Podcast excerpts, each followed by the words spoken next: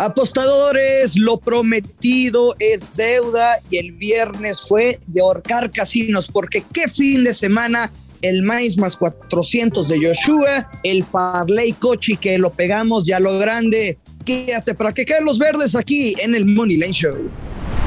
Esto es el Money Line Show, un podcast de futvox.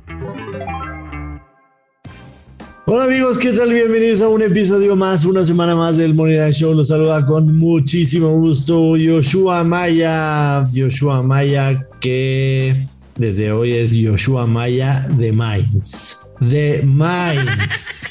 Nacido en la ciudad de Mainz. Desde la cuna.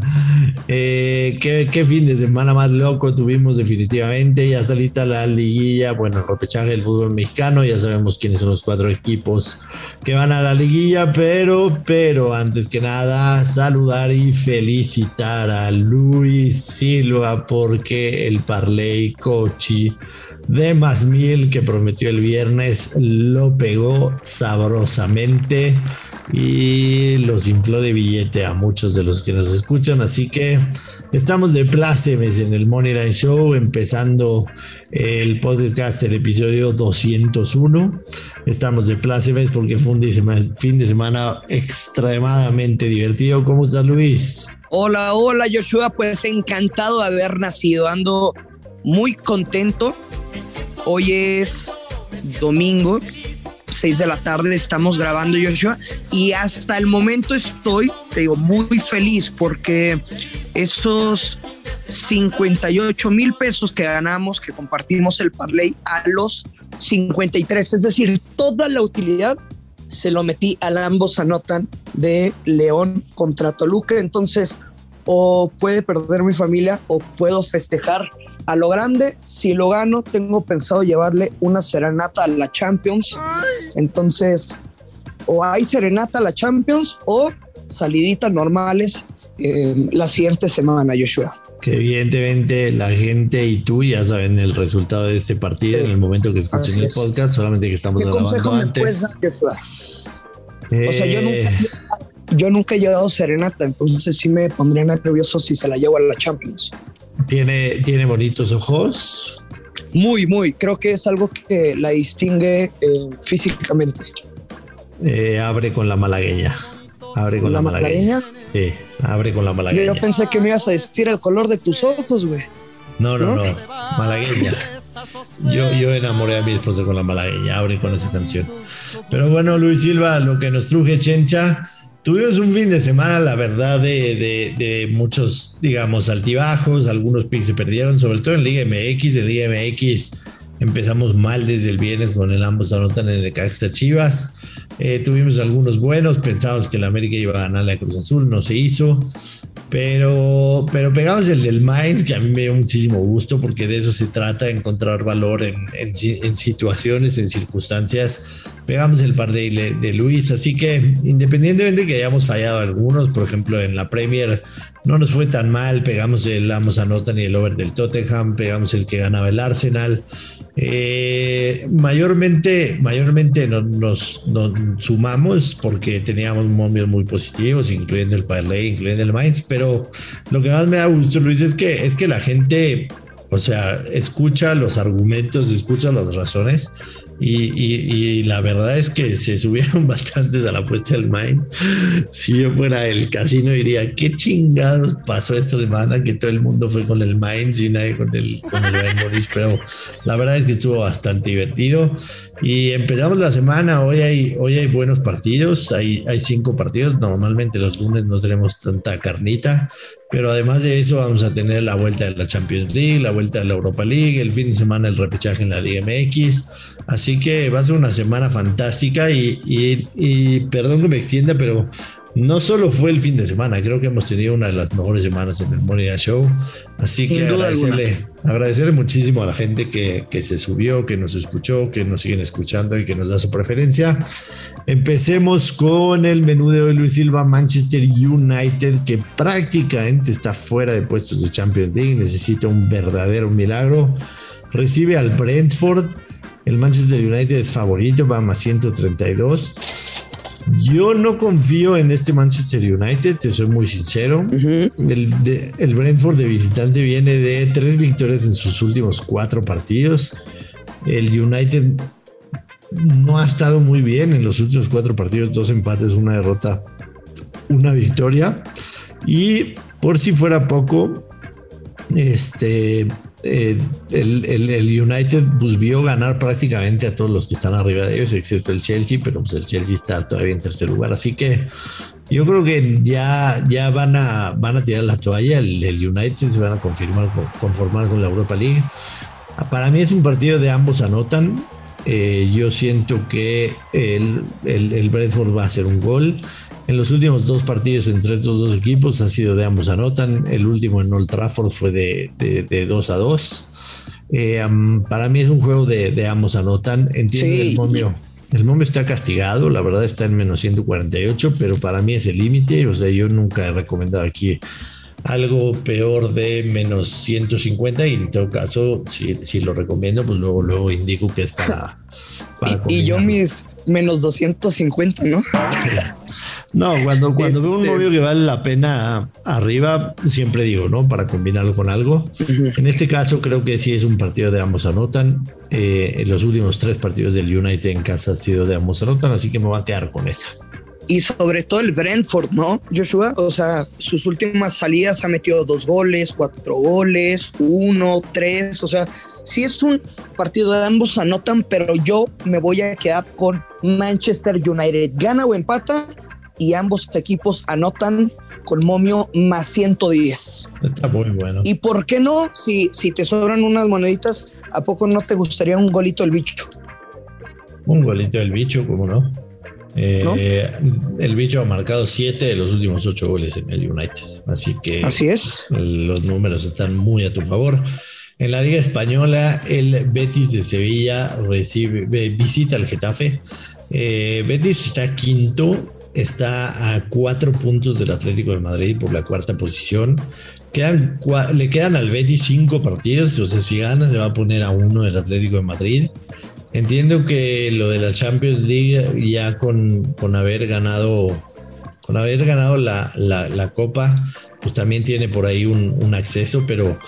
Eh, pero creo que el Betis sí puede intentar quedar en los cuatro primeros lugares. Sería, claro. se, sería una manera de cerrar fantásticamente la temporada. Aunque el otro lado, el Getafe, está buscando alejarse del descenso. Es número quince.